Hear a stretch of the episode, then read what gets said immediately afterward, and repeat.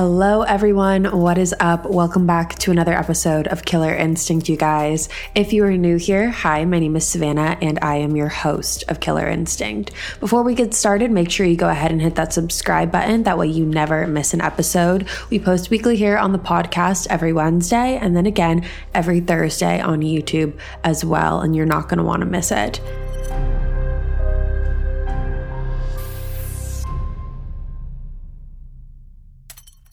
Now, as you guys can tell by the title of today's episode, today we are discussing the tragic solved case of Egypt Covington. And Egypt was 27 years old when she was viciously attacked and killed on June 22nd, 2017. And this is one of those cases that by the end of it, you are going to be incredibly frustrated because this is such a preventable case and something that did not need to happen. Not that any case we cover ever needed to happen because they don't. However, in Egypt's case particularly, you will see why I say that. And so I'm not going to give anything else away. With that being said, let's jump right on into it today.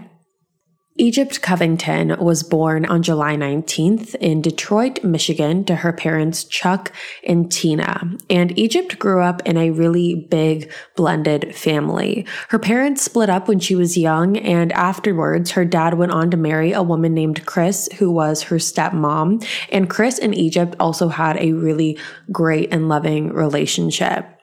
In this blended family, it resulted in Egypt having multiple siblings. She had brothers, she had sisters, and everyone described her as someone that once you met her, you personally became a better person because of her. Egypt was the type of person who was always trying to lift people's spirits up, and she was always trying to make people happy and always trying to make people laugh and smile. And one of the ways that she really was able to do that was through a passion of hers which was singing. Egypt loved to perform and even decided that she was going to try and take her singing to the next level and audition for the singing competition show, The Voice.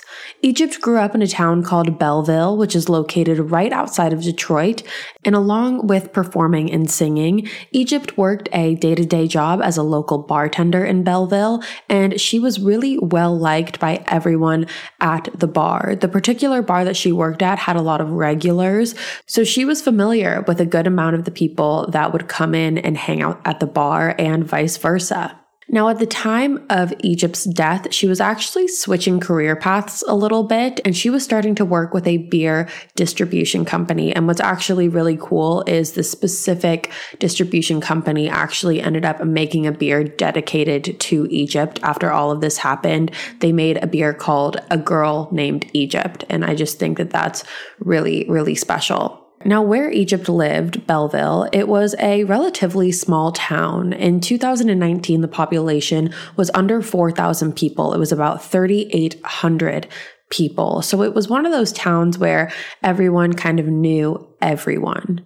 Now, at the time of her death, Egypt also had a long term boyfriend. This boyfriend is named Curtis Meadows, and the two of them really planned on spending the rest of their lives together. They had also just made the decision to move in together. That way, they could save up for a house and really start that next chapter of their lives. However, at the time of her death, they had not done that yet. So, Egypt was still living at her apartment by herself, and her apartment was a duplex. So it was a house with two apartments in the house. So you shared a front door. And once you walked in the front door, you were met with two other doors. You had the door on the left and the door on the right. And the door on the left was where Egypt lived and where her apartment was. And the door on the right is where Egypt's neighbors lived. So, on the morning of June 23rd, 2017, Curtis woke up and just as he did every morning, he sent Egypt a good morning text. And according to Curtis, Egypt typically responds between 20, 25 minutes whenever he texts her. However, after some time had passed and Egypt never got back to him, he began to worry a little bit. He started texting her a couple more times, but still never got a response and ultimately just thought that maybe she left her phone at home and forgot it on her way to work. But after Curtis had gotten off of work himself and still hadn't heard from Egypt, he decided that he was going to go and drive over to Egypt's house just to check in and make sure everything was okay. Now, when Curtis arrived to Egypt's apartment, the first thing that he noticed was that Egypt's car was still in the driveway. And this is when he said that he had a gut feeling that something was very wrong because if her car was in the driveway, that meant that she was home. And if she was home, she would have her phone and would be able to text him. So the fact that all of those things had happened and he still hadn't heard from her, that was really, really concerning for him. And that's when he said it all kind of hit him. But regardless, he still parked his truck in the driveway, walked into her apartment, and that is when he was greeted by Egypt's dog named Ruby. And according to Curtis, Ruby kind of looked at him and almost led him to where he would ultimately find Egypt. Egypt was tied up and bound on the floor of her kitchen with blood all over her head. Once seeing this, Curtis immediately ran back to his truck to grab his phone and call 911. And when police arrived, they were able to determine that Egypt's cause of death was a gunshot wound to her head. Now, along with that, something else that police noticed was what was keeping Egypt's hands tied behind her back, and that would be Christmas lights. Now, considering Egypt's murder happened in late June, it stood out to police as odd that Christmas lights were the item used to tie up Egypt. It basically made police believe that this was a very last minute thing. This wasn't thought out or planned out, because if this was planned out, more than likely someone would use rope or zip ties or something that would be more substantial than Christmas lights. Christmas lights seemed like a very quick thinking, impulsive, gotta grab it type of thing. Now, once police arrived to Egypt's apartment, that is when her family began to be notified about her death. Her sister Beth was the one who called her father Chuck, and her father Chuck ended up relaying the news to Egypt's half brother Dwayne, as well as Egypt's mother Tina. And then after that, the rest of her siblings and family were also notified. Now, when news of Egypt's murder became public to the town of Belleville, it spread like wildfire. Like I said, this was a town where everyone knew everyone. And part of the reason that Egypt's case resonated with so many people is because everyone kept saying that this could have been them.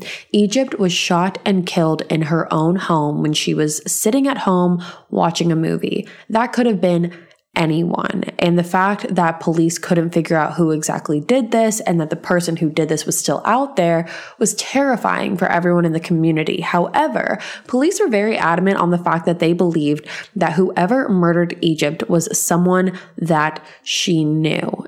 So they kept relaying that information to the public in order to kind of subdue everyone's fears, but also because they truly did believe that whoever shot her was someone that she knew. And part of the reason for that is because when it came to the investigation, police noticed that there was no sign of forced entry in Egypt's apartment. But even with the possibility of this being someone that Egypt knew personally, that really didn't lessen the pool of potential suspects at all for police because, like I said earlier, so many people knew Egypt. She was a popular bartender in town. She had just started out at this new job. She had grown up in Belleville, and Belleville was a small community. Now, I don't think it's going to be a surprise to anyone when I say that the first person that police looked at in this was Curtis for multiple reasons. First off, he's the boyfriend of Egypt. And as we know from cases that we've seen throughout the history of ever, police always look at the spouse, the boyfriend, the girlfriend, the partner first. Along with that, he was the one that discovered Egypt's body. So, because of that, it definitely put him in the hot seat with authorities. And he was questioned for hours on the day that Egypt's body was discovered on the 23rd. And he was questioned for hours at the crime scene, which was Egypt's apartment. And then he also was asked to write a written statement, which he also did. Now, when police spoke to Curtis, as well as speaking to friends of Egypt who knew her and Curtis's relationship, police learned very quickly that their relationship wasn't always smooth sailing. Egypt's murder was in 2017, and the two of them, Curtis and Egypt, had actually met in 2008 when Curtis was 28 years old and Egypt was 20 years old. And throughout the almost 10 years of knowing each other, they were consistently breaking up and making up. I think the most consistent thing about their relationship was the fact that they were so inconsistent. They would take a break for a couple years and get back together for a couple years. And sometimes their breakups were caused by their work schedules. Curtis worked a regular day job and Egypt worked as a bartender with very late night hours and they weren't able to spend quality time together. Sometimes they just broke up after fights, things like that. So they were always making up, breaking up. That was kind of their MO. But despite all of that, at the time of Egypt's murder, things between the two of them seemed to be going really well. Like I said, they had planned to move in together, planned to get a house together. And Curtis said that at this point, it was the real deal this time. They weren't playing around anymore. They weren't going to break up again. It was for real this time. And from the beginning, Curtis was actually very cooperative with police. He told police very quickly that he would be as cooperative as he needed to be in order to eliminate himself, which would basically help police narrow down who actually did this to Egypt.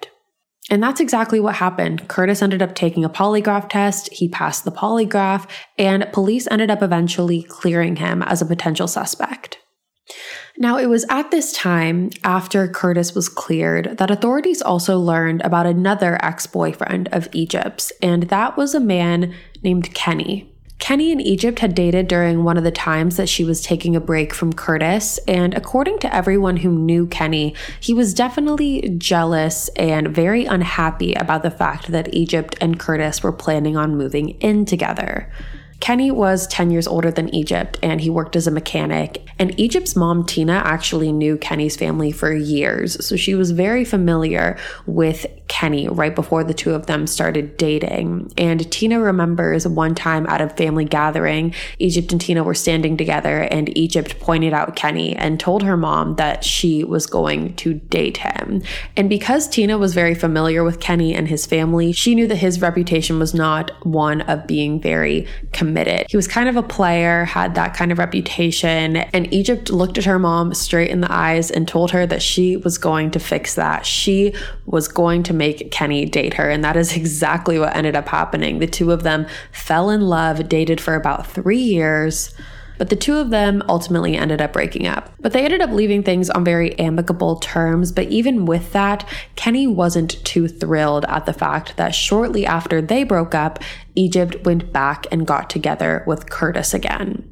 Once her and Kenny had broken up and she had gotten back with Curtis, Egypt had actually raised some concerns to her friends and family that Kenny was following her. She said that everywhere that she went with Curtis, Kenny would find a way to show up. And there were also points where even Curtis saw Kenny casing Egypt's car. This happened multiple times. And five days prior to Egypt's murder, there's a local tradition in Belleville, and that is called the Strawberry Festival. And it is exactly what it sounds like. It's like a farmer's market of strawberries, essentially. And there's, you know, fun games, things like that. And so everyone in the town of Belleville was going to be at this festival. And Egypt knew that Kenny was going to be there, but still she wanted to go and enjoy the festival with her boyfriend. So her and Curtis decided to go to the festival. And Kenny also went to the festival as well. And Kenny arrived by himself. He didn't go with friends, but he said that it was such a popular tradition in Belleville, he was sure that he would see people that he knew at the festival and he could just kind of tag along with them. Now, what ended up happening here is that Curtis and Kenny arrived to the festival separately, and Curtis was waiting for Egypt to arrive as well. So Curtis got there before Egypt, and Kenny was also there. And while waiting, somehow Kenny overheard or was told by someone that Egypt and Curtis were planning on moving in together, and this did not sit well with him. So by the time Egypt arrived, Curtis actually saw as Egypt went over to talk to Kenny, who essentially basically told her, like, why wouldn't you tell me that you were moving in with Kenny? Like, why can't you talk to me about this? Now, this ended up in a very heated argument between Kenny and Egypt, and Egypt ended up storming off. And Curtis went with her and said that she was very upset about all of this. And like I said, this was only five days prior to her murder. So this definitely put Kenny on police radar. Before we move any further, I want to take a minute and thank our sponsors for today's video. Imagine an app designed to make you use it less. Seems a little counterproductive, right? Well, Apartments.com's instant alert feature works exactly that way. Instead of scanning rental listings a million times a day, simply set and forget your search to whatever you're looking for in a place and let Apartments.com do the rest. From pet friendly apartments to balconies to in unit ACs, Apartments.com's powerful search tools let you know when the perfect combination of features you're seeking is listed. So you don't have to power through rental descriptions one by one. With more rental listings than anywhere else, Apartments Apartments.com's instant alerts mean that you can spend less time looking for the perfect place and more time on just doing you. Apartments.com, the place to find a place.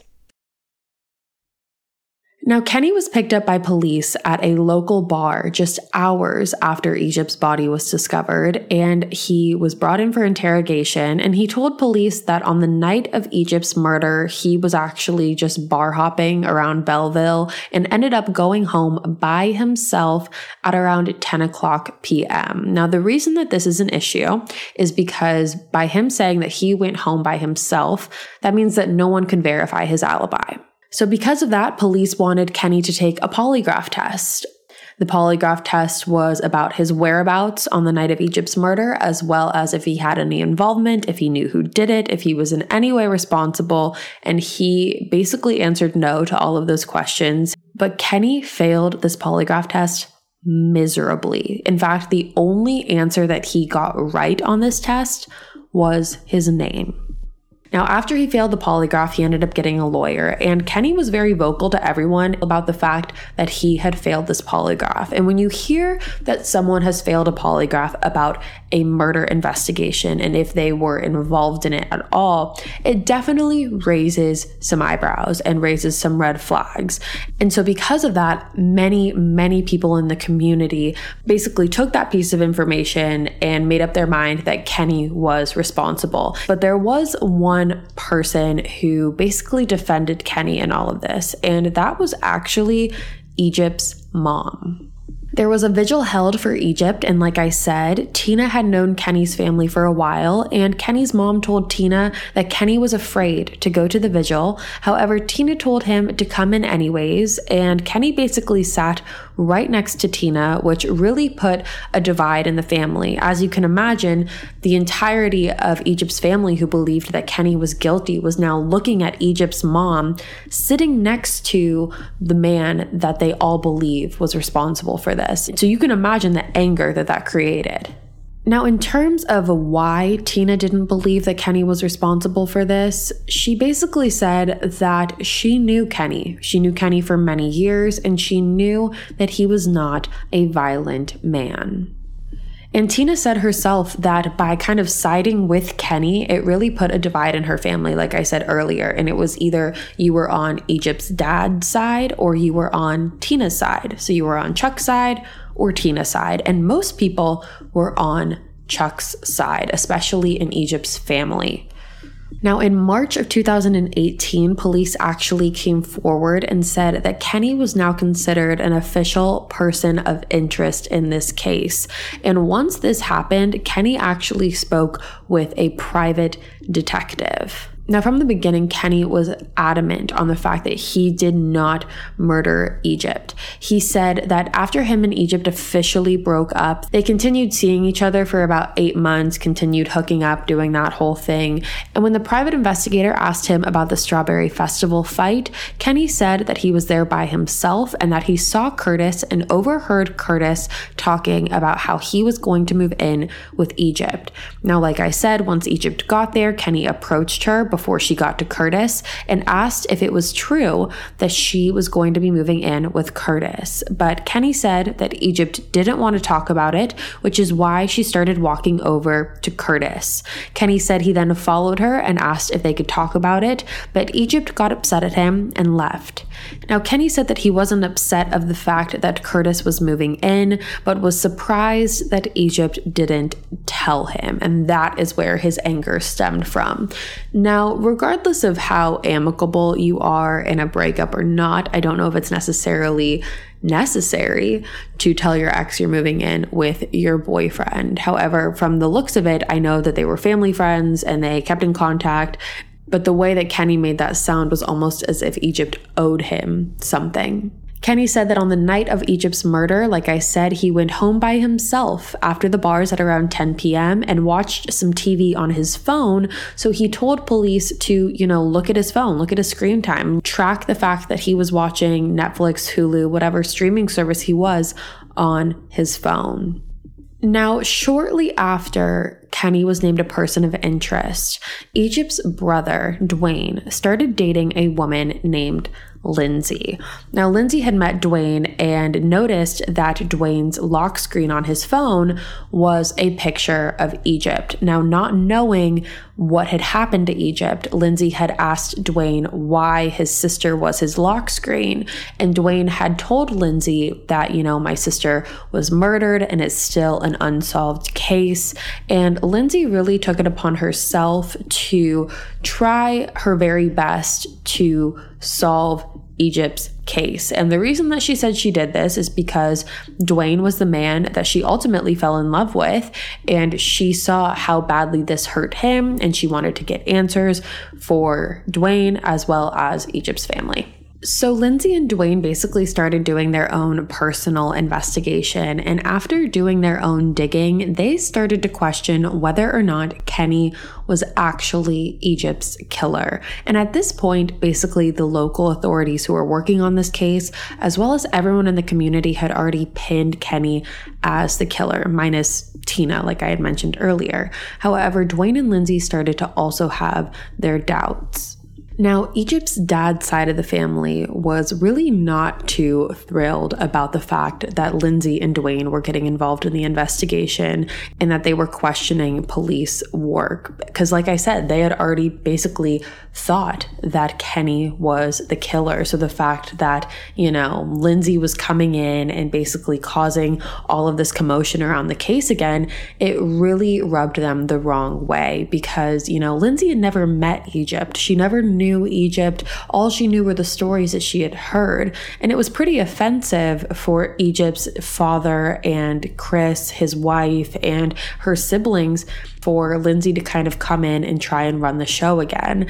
Now, Lindsay said that she was never trying to step on any toes in terms of Egypt's family. However, just by looking at the case as much as she did, she started to realize that all of the evidence, quote unquote, that was linked to Kenny was all circumstantial at best.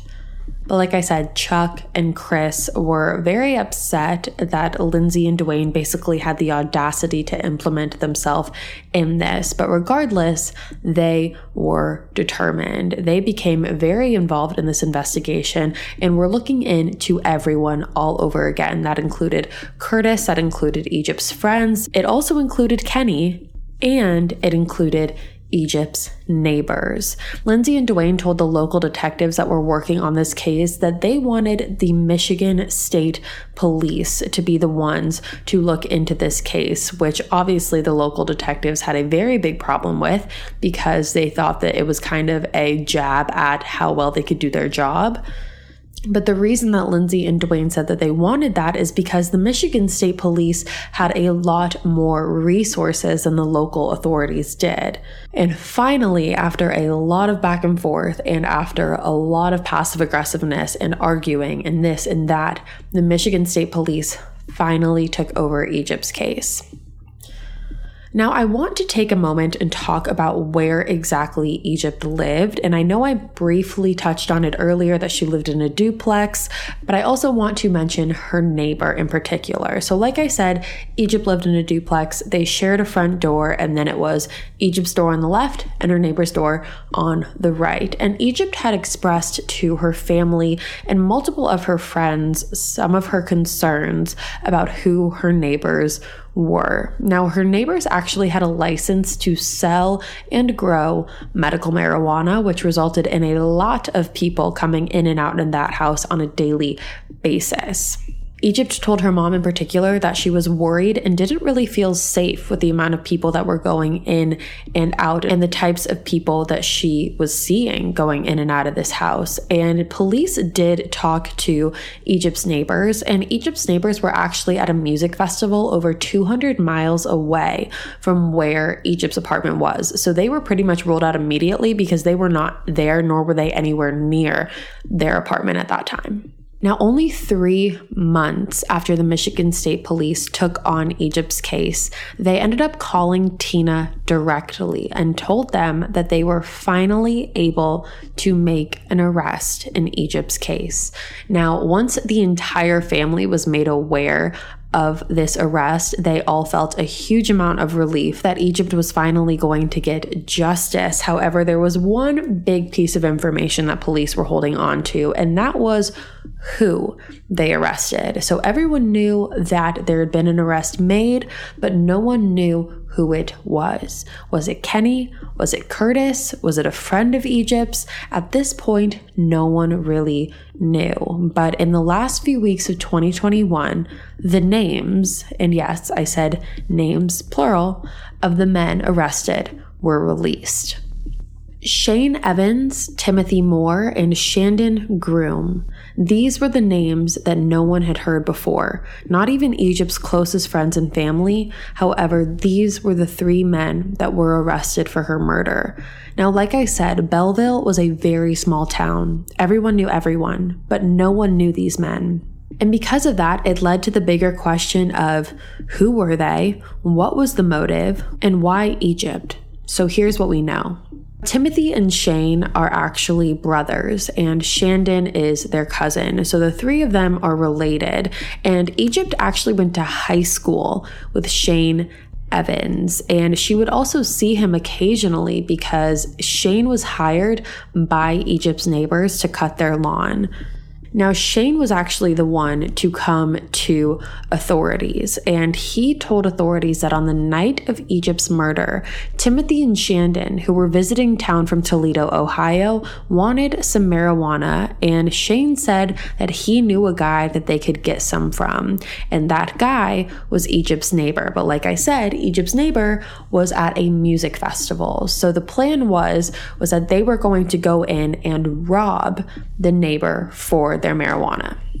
Now, according to Shane, he was the one basically driving the getaway car. So he was driving a truck, and Shandon and Timothy were in the passenger and back seat of the truck. And when he pulled up to the house, which was the duplex that Egypt lived in, Shane said that he specifically pointed to the right side of the house and told them to go in to the right side and to go in through the right door.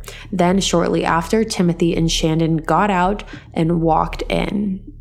Now, somewhere between getting out of the car and walking through the front door and being greeted by the left door and the right door, even though Shane said he specifically told them to go through the right door, Shandon and Timothy went to the left door. Once the two men got into Egypt's apartment, Egypt is now seeing these two men for the first time. These are men she had never seen before. Like I said, she had gone to high school with Shane, but Shane was still in the getaway car. Timothy and Shandon then bound her with Christmas lights and shot her in the head, placing a cushion between her head and the gun to try and muffle the sound, and then they left. Now, once they got back in the car, Shane said that Timothy and Shandon did not mention anything about what had happened to Egypt until later that night when Timothy texted Shane and just said, quote unquote, whoops, wrong door. Now, that text, even when I just say that, I get chills just saying that. To be so casual as, whoops, wrong door. Whoops, wrong door. Are you kidding me? Now, Shane said that when he got this text from Timothy, he really didn't know what it meant or why he said it, so he just kind of let it go until the next day when news of Egypt's murder became public. And Timothy had asked Shane if he wanted to know what exactly happened with Egypt. And Shane told Timothy that he did not want to know and to never tell him what happened with Egypt.